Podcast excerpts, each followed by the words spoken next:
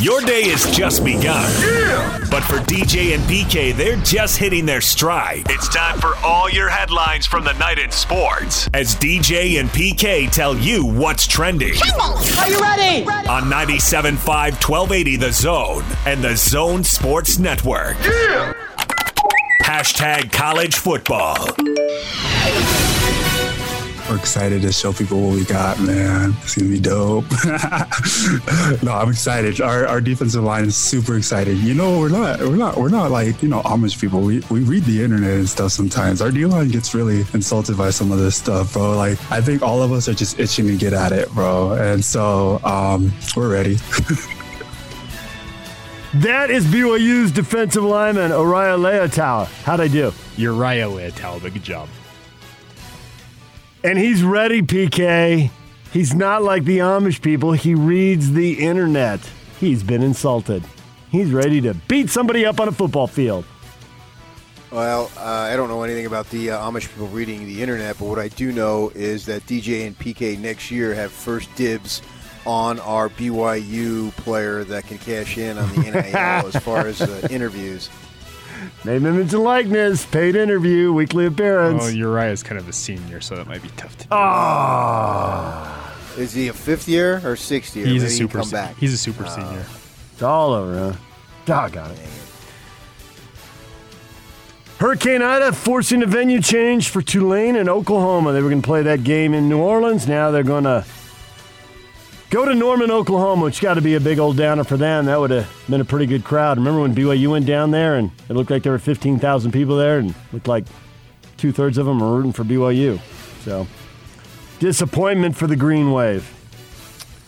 Yeah, this Hurricane Ida obviously has just wreaked havoc on the area. It must be tough to live there, man. You know it's coming. You just don't know when it's coming. Is it this year? Is it next year? I couldn't imagine. I've been there several times for work, and it's a fun place and all this stuff. But uh, these things that come through, and my wife, uh, my yeah, my wife too. But my uh, two sisters and I have been having a little bit of a, a chuckle over Ida because she was a little hurricane. That was my mother's name, and so when I say that uh, Ida canceled the Cardinals preseason game, uh, we all we chuckled, but at the same time, we know it's a very serious situation. And, and man, to see, I know it's it's been f- uh, several years that BYU couldn't play LSU there, but it seems like it was last year. Number of programs announced starting quarterbacks. Alabama tabbed sophomore Bryce Young. Michigan installed junior Cade McNamara. Texas will start freshman Hudson Card. And after listening to you repeatedly list all the quarterbacks from Arizona, I did Google all those guys to see if any of them were Arizona guys. And although they weren't, two of the three are out of the Pac 12 footprint. Guys who you would think in the olden times, in the before times, would have been Pac 12 quarterbacks. But now uh, Bryce Young is a Southern California guy went to Mater Dei High School, which has produced a lot of USC quarterbacks. And Michigan's Cade McNamara, he's a Nevada guy, so that's still Pac 12 footprint. The kid at Texas, Hudson Card, he's a Texas kid, so Texas recruiting out of their own backyard there. But Well, yeah, Bryce Young. It's been well known for a good long while that when he committed. Yep. So a couple years back, that he is a, Oops. uh, a player who normally goes to USC, and and the same thing with the Clemson quarterback, Uiutulele, however you say it. Uh, that's uh, both of those guys, the two premier programs on that side of the country. Will have our guys, so to speak. They are California guys all the way. Yeah, absolutely. A player of his stature uh, you hear about these guys when they're sophomores and juniors in high school. SEC teams announced that a team that can't play will, uh, because of COVID, injuries, or other reasons, will forfeit and have a loss in the conference standings. The opponent will get the win if they're ready. However, the SEC has announced they are ready to declare it a dual forfeit if neither team can take the field and give both teams losses. I don't think we've seen that before. That would be new. Uh, unless Alabama has multiple ones, then we'll rearrange And and then we'll the rules. change the rules the way the Didn't they Big do- Ten they did do for that with Ohio Ohio State last year? Right, I was exactly. going to say, there's a certain team in the Big Ten who got the benefit of the These doubt. are rules, but if common sense and the big dog need a little help, we're willing to Yeah. adjust. Yeah. Vanderbilt would like an accommodation. Hey, Vanderbilt, go away. Sorry. Well, Commodores. we'll do it in baseball for you. Oh, yeah, sure, but not in football. No. DJ and PK. Hashtag NFL. I think what's more realistic is once this roster gets reduced, I, I kind of see these guys Wednesday taking some time away. A lot of these guys will head back to where they're from originally, maybe. And then me on Wednesday telling them, hey, I'll see you guys Sunday night, and here's where we're going to be. We just got to fill in that last blank. But I, I don't see that realistically being uh, in New Orleans. That's Sean Payton, the Saints coach, back to Hurricane Ida and all the disruption. And this is just the sports disruption. If you saw the the video out of there, I guess the good news is there was less flooding than we remember from Katrina, but there's a lot of wind damage and all that, which is why he says realistically not in New Orleans. Uh, good news for the Saints was the Superdome didn't have any major damage, so they're hoping that the Packers Saints game in New Orleans can go off as scheduled on September 12. But we're sitting here on August 31st, so there's still time to figure that out. There is, yeah. Saints rookie quarterback Trey Lance is expected to miss That's about a week. 49ers rookie Excuse quarterback. me. San Francisco 49ers quarterback Trey Lance is expected to miss about a week with what coach Kyle Shanahan called a small chip in a finger on his right hand, which is obviously his throwing hand. Lance suffered the injury with 15 seconds left in the first half of Sunday's preseason finale against the Raiders. A small chip. That sounds incredibly painful. He hit a I have no helmet idea. on a thro- follow through on a throw. Yeah, that that doesn't, that doesn't Well, sound fi- five days is that what you said, or a week? good. a week. Well, I mean, they got a week. They got two weeks. right. Yeah, you have about two weeks to get ready. So He could still go in the opener. NFL Players Association has accepted the NFL's proposal. They're going to increase COVID testing for fully vaccinated players because of the Delta surge here. So once every seven days instead of once every 14. And the Colts had to put three guys on the COVID list. The team announced uh, it's not that they all have it, some of have been exposed to it, but they've also got a lot of unvaccinated players. So Carson Wentz, the big name, but their Pro Bowl center, Ryan Kelly, too. But as you pointed out, PK, when they redid that exhibition schedule, they what they did is give themselves more time.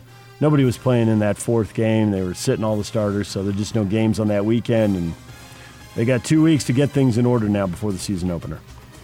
Yeah, today's cut down day too. Uh, they have to what is it, 53? They have to get Yep, down to. So correct. a lot of locals are crossing their fingers and doing whatever.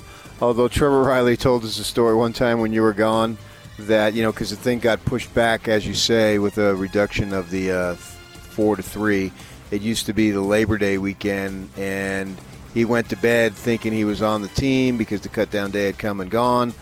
But he got called in the next day uh, because they picked up somebody who was cut from another team, and Trevor got bounced. So life in the NFL. Uh, we wish all those kids uh, a lot of luck in making the team. Get get as I think uh, Trevor was saying, it's like 37, 38 games. You got to be on the active roster or something to be able to get your first pension and all that stuff. And you know that that's real important. Can you make it to the pension number?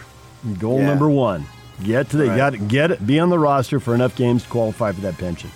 Right, the active roster. Yeah. Yes, right. And obviously, a lot of these guys will hear their names as they get cut, but then they'll get scooped up for practice squads in the next 24 to 48 hours, practice That's squads true, are too, expanded now. which gives you a what? shot at getting to an active roster when there's injuries. I believe it's 15 or 16 players now in those practice squads. Okay, because it was ten. Yeah, so they've expanded it. and you're on that team, you get paid, but uh, you're basically a free agent too. If some other team picks you up, they have to put you on the active roster, not on their practice squad. Correct. DJ and PK. Hashtag Major League Baseball. 2 1. Swinging a shot. Screaming down the left field line and gone! The fifth multiple homer game this season for Vladimir Guerrero Jr. Oh, Tony! Deep and high and gone! Oh, 42 is a bomb to right! The pitch. 3 1 is swung on, hit well to left. Back it goes. It is gone. A two run home run for Corey Seager to the opposite field. And the Dodgers lead it 5 to nothing. Dodgers hold on to win 5 3. They beat the Braves and they pick up a game on the first place Giants who lose to the Brewers 3 to 1. Corbin Burnes striking out nine Giants. A strong performance there. And PK, if there's one time not to go to the bathroom or the concession stand, it's when Shohei Ohtani is hitting. You could just hear the excitement, not just the announcers, but the crowd behind him. His 42nd home run, a majestic shot, and the Angels beat the Yankees 8 to 7. Well, don't hashtag at me, but I'm calling Shohei Ohtani the best Japanese home run hitter to play in the majors. Well, who are you going to go with before Ichiro. Shohei? And somebody who hasn't been born yet. Okay. yeah, that game I had on the Baseball Network and ESPN of cutting back and forth because the NL has got uh, four teams that are really, really good going after each other Dodgers and Braves, and then the Giants Brewers. The, at some combination, I wouldn't be surprised if both those teams played uh, both of those teams and all that stuff from As long as you don't have anything happen crazy in the wild card game, yes, those would be the playoff matchups. I mean, they're they're really don't good. come back, yeah. And so I was bouncing back and forth, and then the Yankees uh, with the Angels, they're doing cut-ins. So Hatani with that bomb down the line, uh, Stanton hitting one off the rocks, and it just amazes me, man. I get it in some of these other places, but all the way out in California, when Stanton at the time hit that bomb, they got that rock formation out there in center field. We've all seen it. Uh, they panned the crowd. It seemed like there were 45,000 Yankee fans there. I mean, it's amazing. There are New Yorkers everywhere. I know, but man, that's as far as you can be away, and uh, they're going nutso. And the Angels, uh, that was that was a game. A lot of home runs. The Dodgers and Braves, they, they- all their runs came on home runs, I think. And the Dodgers scored all of theirs in the first three innings, and and then you get the pitching duel with the Braves or the Giants and the Brewers. So it's getting down to that time, man, where you're starting to see okay, everybody's focused in on what's going on, and and the Phillies do still have a chance. Bryce Harper, They do. having uh, He homered. have- yeah, pretty good season. MVP candidate Jon Lester left for dead. Cardinals pick him up, and he allows one hit in six plus innings. Yep. Cardinals beat the Reds three to one, and the Padres got a homer for, from Fernando Tatis Jr. to beat the Diamondbacks seven to five. So the Padres are a half game behind the Reds in the wild card race. yeah, I was uh, watching that game too, and I told my wife, she, uh, I, I get to watch television upstairs until eight o'clock, and then she takes over the TV and banishes me to the basement. so it was in the first inning, so it was leading up to eight o'clock, and two outs. They, the Diamondbacks pick off the runner uh, off first base, but they don't complete the play to get him out at second. And I said to her, "Up, better walk Fed Tatis. Don't give him anything to hit." Sure enough, they give him something to hit. Two nothing. How come you can manage the game from Right, and Sandy, this- Utah? So and you got a million. I mean, you got bench coaches now. You got people on Yeah. computers sitting upstairs calling down, telling managers what to do, and they can't figure that out. That's old. And I tell her, I said, you got Hosmer coming up next. I got a left-handed pitcher, this Gilbert. He's the one who got lucky, pitched the no-hitter against him the last time he faced him.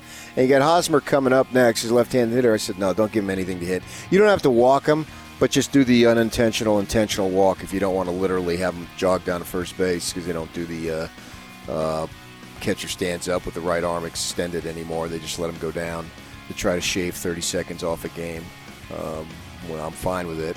And so they pitched to him. I, I said, that was just ridiculous. And then Hosmer comes up and he strikes out. I, said, "Yeah, I told you ahead of time. Why in the world to do that? It made no sense. none at all. So Zippo. Uh, the good thing for the Yankees, despite that loss to the Angels, is the Red Sox lost too. Although the Rays beat them, so the Yankees give up a game to uh, to Tampa in the division race. Tampa, those seven up on the Yankees, and the Yankees are only two in front of the Red Sox. So I think there's a little more urgency with Boston there. All right, the Bees lose to Tacoma 10 to 5. They'll try to avoid the series sweep tonight at 8 o'clock. You can listen to the game on the Zone Sports Network.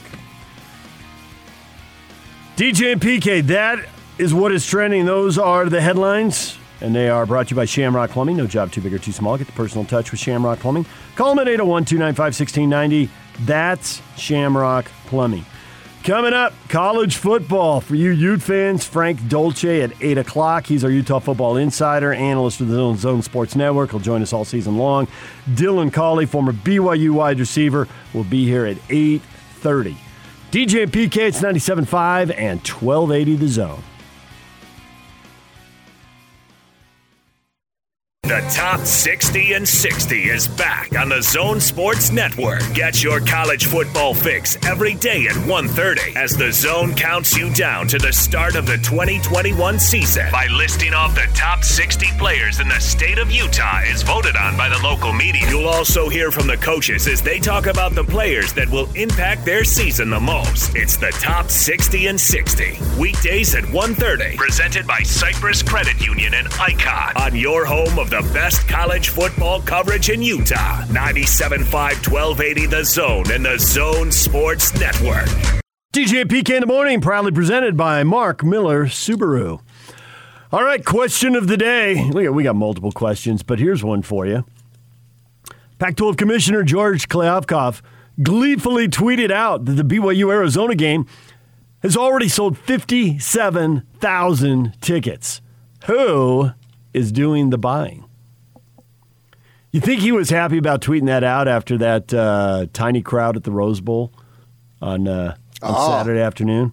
Like, hey man, we need we need some good news on the attendance front because that was pretty close to nobody showing up for that game. Yeah, and the Rose Bowl obviously is so huge. It really shows and it they off, do those panoramic shots. It looks even emptier than it really is because, uh, man, that's a great. That was a great place to be last Saturday afternoon if you wanted to practice social distancing. you funny you should mention that, PK. I have a friend from uh, my UC Santa Barbara days who is a uh, was a longtime UCLA season ticket holder, and he moved to New York and took a job there, and he's back there for I don't know five or six years, whatever it was, and he just moved back to Los Angeles, and. I texted him. I was watching the game, and whenever I watch UCLA, I think of him. He's a huge Bruin honk, and uh, and I texted him. I said, "Are you watching this? Are you actually at this game?" And he texts back, I'm at the 45 yard line and we are all by ourselves. totally social distanced at the 45 yard line. He also said he's not going, he referred to it as the uh, COVID Bowl with LSU. He didn't want any part of that. Well, There'll be a much better crowd, obviously. UCLA fans will show and Bruin or uh, LSU fans will, will be, there'll be a lot of purple and gold. you know, I think it, it was way hot too, and It was. It was an opponent that they were probably going to win, but still, it's the first game of the year. It's like baseball. You could be the crappiest team, and they always seem to sell out when you have your first home game, particularly if it's literally the first game of the season, and then the next night the attendance drops off. But you would think the first game of the season, and expectations clearly are the highest they've been under Chip Kelly. We'll see how good they are. I think they're going to be decent, and they're going to be tough to beat. Uh, don't know what that's going to translate to the amount of wins, but they're this is the best team he's had, which naturally should be the case, or else it'll be the last team that he has. Either way. So yeah, I, and I was thinking about this. Well, I'm thinking, dude, uh, BYU owns Vegas, and I know Dave McCann has a story about that in the in the uh, Deseret News that I was reading this morning in preparing for the show. Uh, about that, and Dave obviously has the longtime Vegas ties there, having worked there for many years and knows very many people. And we know we had on Mark Anderson last week, uh, and he is a longtime reporter, sports reporter for the Review Journal, speaking how.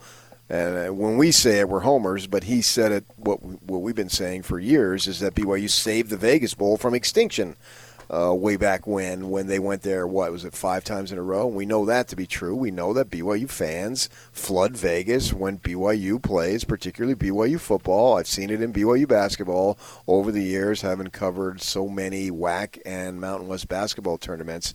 So you'd have to think, come on, George. By George, you know darn well why are you saying that. Particularly because he worked in Vegas, he, he knows. and so Hey, his job his yeah. job is to sell the Pac-12. So if Right. there's a Pac-12 team playing in a venue where he wants to put a lot more Pac-12 teams, he's Oh. going to sell it.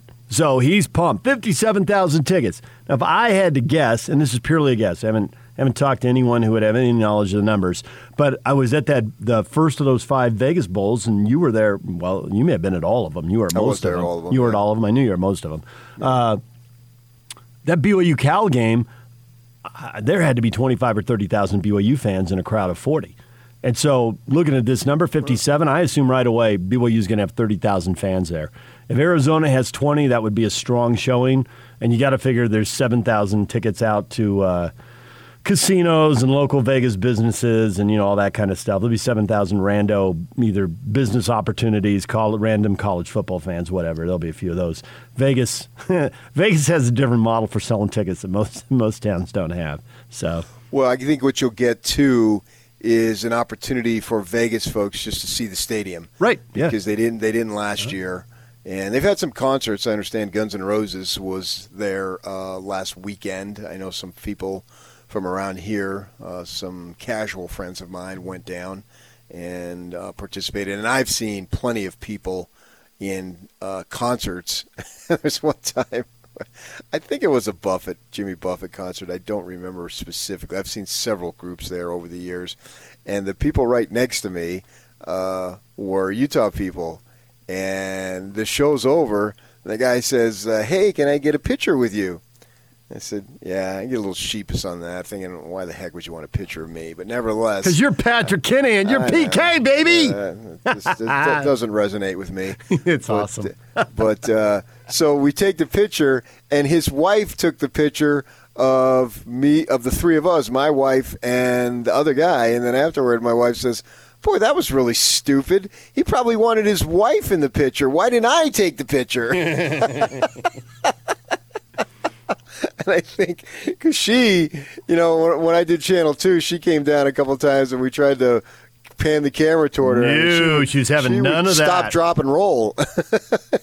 so we laughed about that on the whole way. Uh, we usually stay in St. George when we go to those concerts uh, to be closer to home if the particularly if they're a Saturday night. And we laughed about it the whole way. that, that, was so stupid of me. So the point being, there's a number of people that go down Vegas for a number of different reasons, whether it be gambling, whether it be shows, uh, trade shows, sporting events, whatever it is, golf. Uh, the list goes on and on as to why Utah people are heading down to Vegas. So I'm thinking Kliavkoff sounds like he's bragging about the Pac-12, but he ought to know that I There's think it's going to be two to one.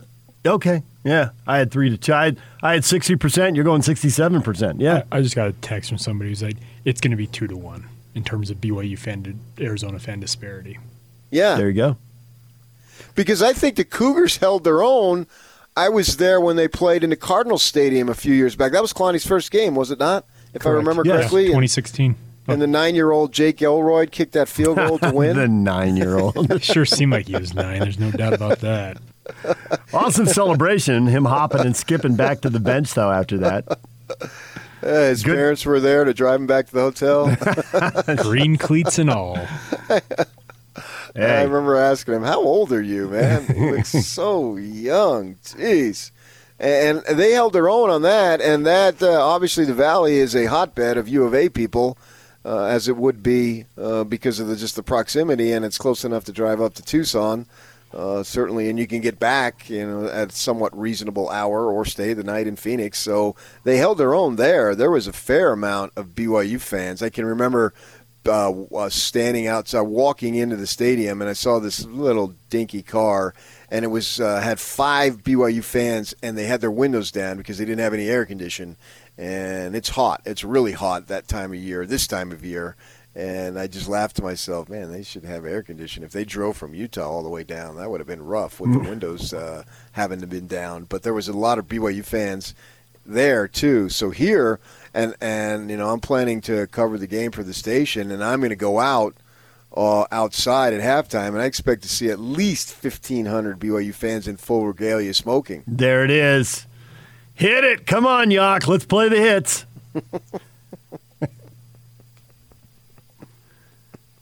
and it's Vegas, so you don't know what they're smoking. Hey, oh. Those are close, PK. Come on now. Uh, it's supposed to be 102 degrees Saturday. So, yeah, if you go outside for the uh, whatever it is, it's going to be hot. Yeah. But it could be much hotter, so I guess you take 102. I was oh, at six different uh, Las Vegas bowls. Okay, uh-huh. and in 2009, I was at the uh, the I went out at halftime during the, the the the game there, and there were I counted exactly 24 fans in full BYU regalia out smoking cigarettes. I don't believe it. Well, that was after a satisfying 44 to 20 win over Oregon State. They were already in control at the half, so maybe that would explain it. Yeah, but was that the game that the wind was howling like crazy? Was it? I think it was that game. It was the wasn't Oregon it? State game. Yeah. Yeah, it almost blew the Hoff over when he sang the national anthem, the Hoff. and then came by in the press box. I was this close to the Hoff. Man, that was that was one of the highlights of my whole trip down there. That and that one time, well, the Cal game. A couple of noted singers, the lead singer from Counting Crows and myself, the two of us, drove were on rode up the elevator from the ground level up pa- to the press box uh, area. The lead singer, the Counting Crows, look it up. He's a Cal fan, and the two of us, and we just looked at each other and we both smiled and pointed at each other and said, "Yep." And he pointed back and said, "Yep, too."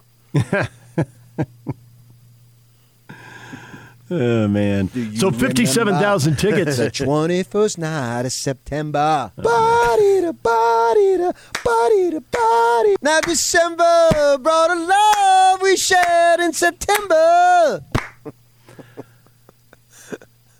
You have the gift. So 57,000 tickets. Are there going to be enough walk-ups? Because there are BYU fans in St. George and Vegas, and they can drive up from L.A. and San Diego and Phoenix. That's just 8,000 more fans for a sellout. Is the place literally going to be packed? Or is this the kind of thing you don't really do a walk-up for the first game? If you're going, you've already bought your tickets.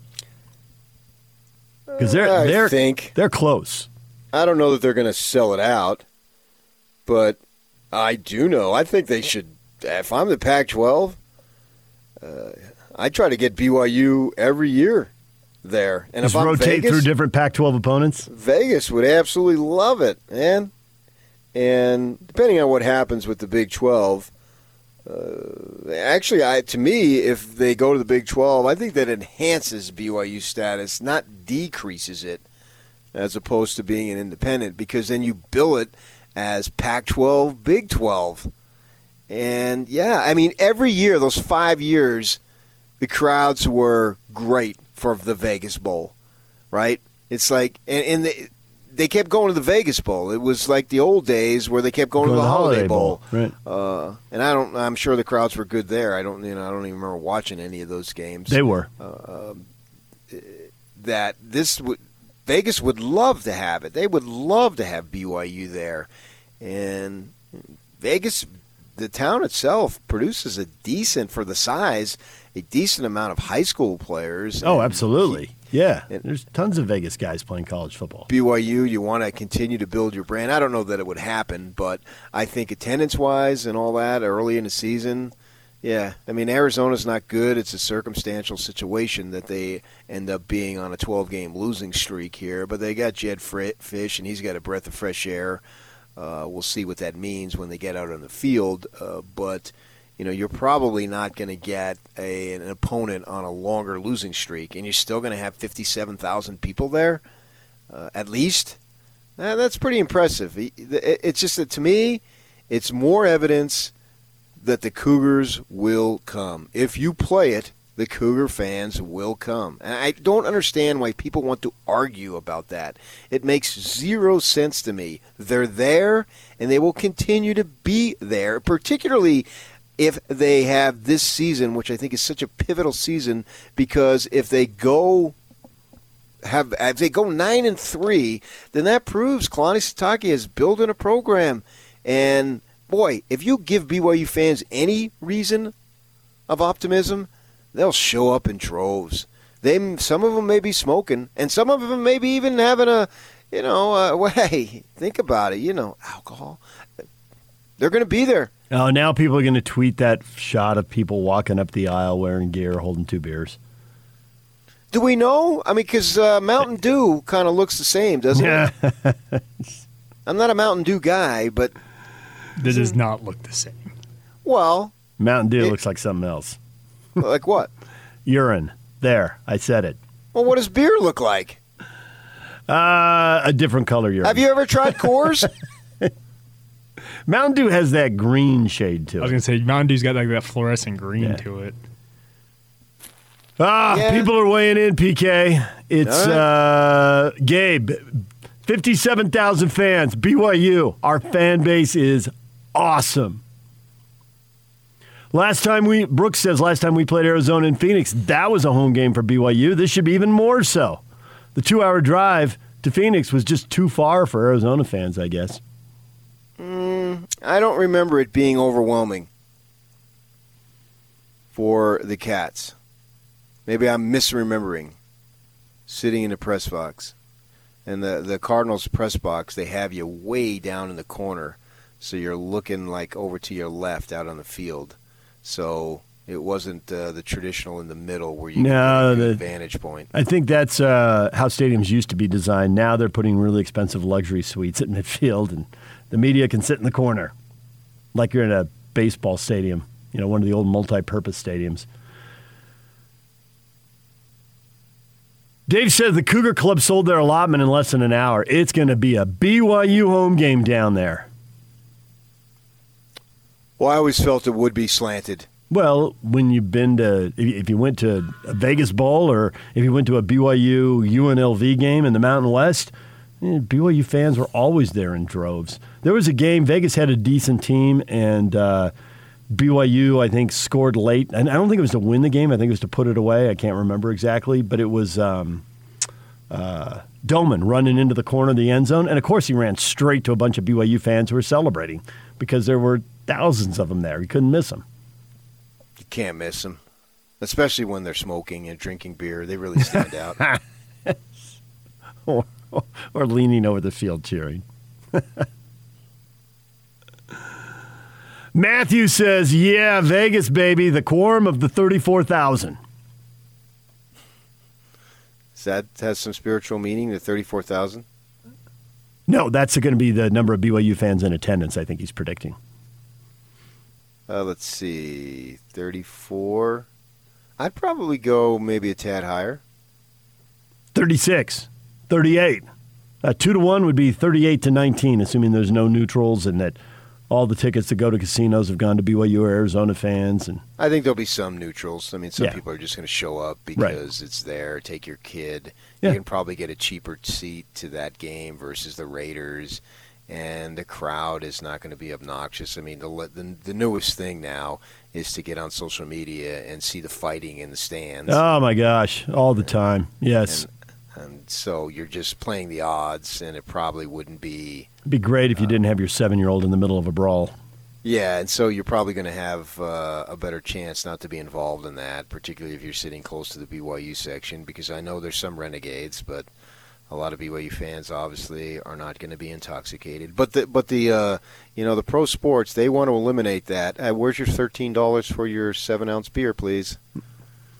And you can have two of them, so that'll be twenty-six dollars. yes. Yeah, they say. Hey, they I just saw one of those videos you were talking about. Like last week, there was Padre on Padre violence, and somebody like three rows up was shooting it. And guys were just swinging away, and people were clearing out. And that's a good time. good grief, man! Last thing I need to do is have two guys behind me start brawling and just catch me with a straight fist. No thanks.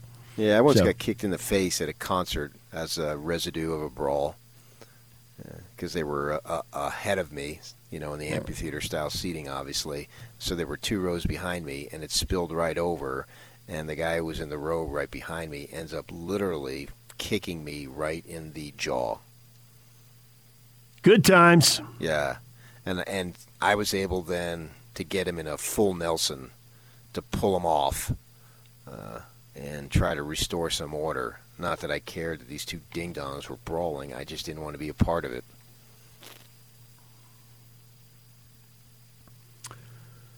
All right, so now I guess we just watch this game and then we wait for uh, someone associated with uh, the Raiders or Allegiant Stadium to come, to call Tom Holmoe and make the multi-year offer. And then Tom says, "Well, you'd be moving one of our home games. It has to come at a price, as you know, because this was supposed to be a BYU home game, wasn't it? Wasn't that a three-game deal with one game in Phoenix and then a game in Arizona, a game in Tucson, a game in Provo? Originally, Yeah, and yeah, I'm figuring it went from Provo to Las Vegas for a price." Uh, yeah, I don't know about that because did they know at the time that the stadium was going to be built and the Raiders were going to be there? Yeah, I thought they did? did. I thought They they, did? did. Yeah. Okay, I don't remember that. That um, all, all these deals were cut. This will be the Chargers' fifth year in LA, so it'll be the Raiders. I think the Raiders decided one year later to go to Vegas. Okay. So I think they've had four years to you know plan events and start scheduling stuff. Yeah. Well, there's all sorts of talk at Notre Dame, and that will not only be a sellout, it will be the most expensive game BYU fans have ever gone to. Right. uh, as far as uh, that one, because Notre Dame can play anywhere. Yeah.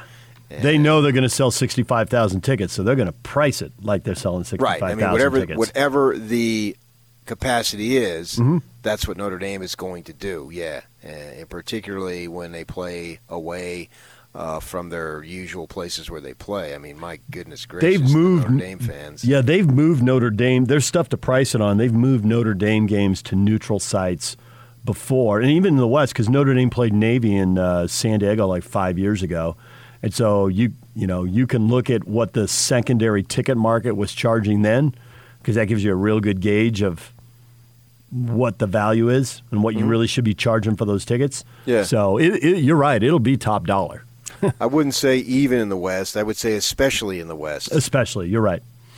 But they've moved games to Texas. Uh, they played Army in San Antonio in the Alamo Dome one year. They've moved games to uh, Florida. I remember watching Notre Dame in the Citrus Bowl playing somebody one year. Right. So the, lo- the the longer the distance away from South Bend, I think the more expensive it gets. because there are people who don't get to see Notre Dame as often. Right. And then if you go to a city that people are like, oh, I'll spend a weekend in Vegas, absolutely. I mean, it's no surprise they went to Orlando. How many people had a side trip to Disney World? You know, so you turn it into an event, you turn it into a weekend, and you charge top dollar, and that's Right. what's going to happen with that game. Yeah. All right, DJ and PK, Utes, Frank Dolce, Utah Insider, is going to join us in 20 minutes. Dylan Collie, former BYU wide receiver, 8.30. Both guys are going to join us every week, all season long, right here on 97.5 at 1280 The Zone. It's game week for the Aggies, and the Zone Sports Network is getting you ready for kickoff. The new look Aggies hit the road to take on Washington State to kick off the Blake Anderson era in Logan. Catch all the play by play action beginning with the pregame show at 8. From Monday morning to all the play by play action, nobody brings you better coverage of Aggie football than 97.5 1280 The Zone and the Zone Sports Network. Football Friday, presented by Stonehaven Dental. At Stonehaven Dental, they say yes, yes to free exams and x-rays for new patients and flexible appointments. Say yes to grand dental care. Visit stonehavendental.com to schedule an appointment. DJ and PK, multiple questions of the day up on our Facebook page. Visit there, DJ and PK. The show never stops. Utah State quarterback Blake Anderson staying quiet on who his starting quarterback will be in Logan, opting not to reveal the news. PK, how Anthony much of an upper hand can you get? I, I wonder in Utah State if he's not revealing the news, in part because he wants to see both guys in the game, so he makes sure he picks the right game, guy. But if you really 100% know who the guy is, is, it, is there really any advantage to this game of cat and mouse? Is there any really payoff to sitting guys? Or not sitting guys, but hiding who the guy is, who's sitting and who's starting? Yeah, but if Bob's doing doing it, why shouldn't I do it? Why give him an advantage? He's not giving me advantage because Rolovich is doing the same thing. You got the Guarantano kid from uh, Tennessee, and then the de Laura. We saw him as a freshman.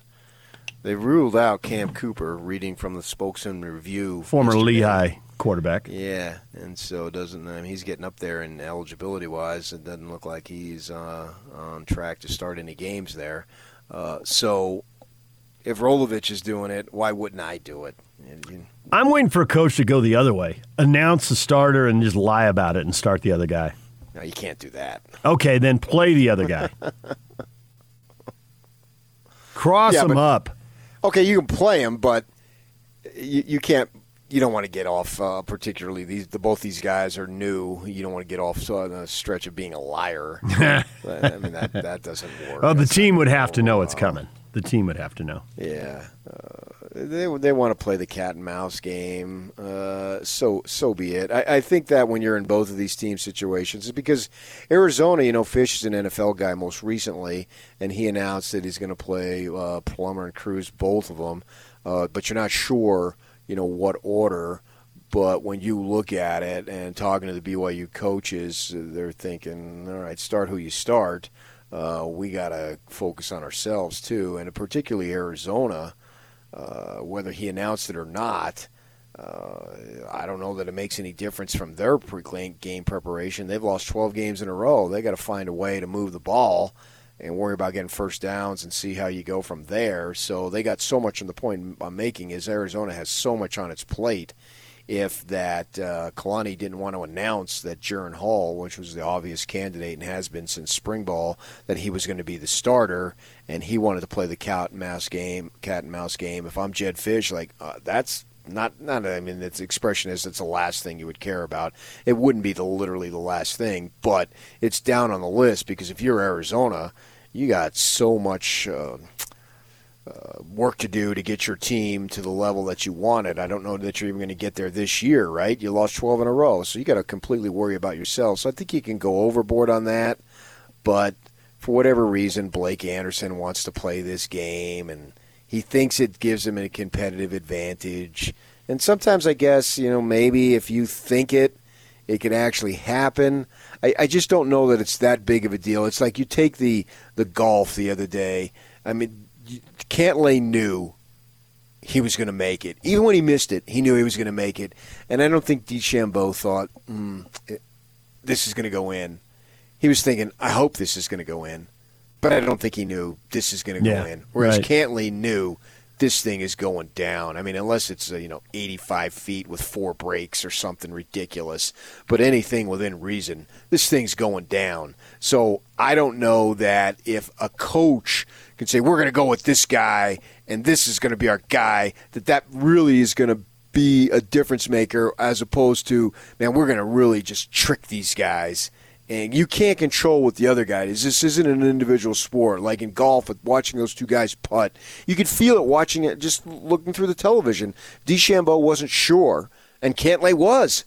I don't know as a coach you can transfer that to a player, and you can say, well, if we don't name it, this is going to give us a huge Right. advantage. In this era where the Power Five teams, they all have not just the full complement of coaches, but they got all these analysts and they got the whole offseason for the opener. I'm figuring Arizona already saw every snap that Hall and Romney have taken in games.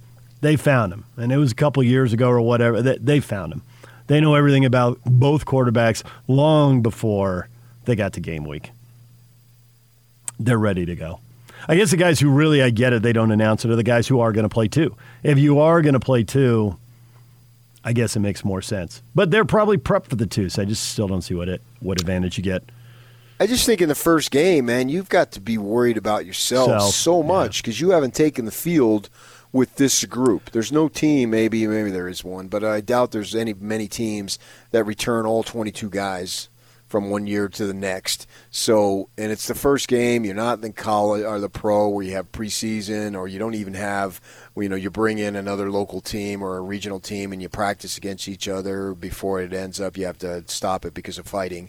But uh, so you you don't you don't even have that. It's just the same dudes going at each other for three weeks and really for six weeks because you count the three weeks of spring ball too. So it's something that you've got to see what you're about. And then if you're a good enough coach and you see what the other team's about, you want to be able to make the adjustment anyway.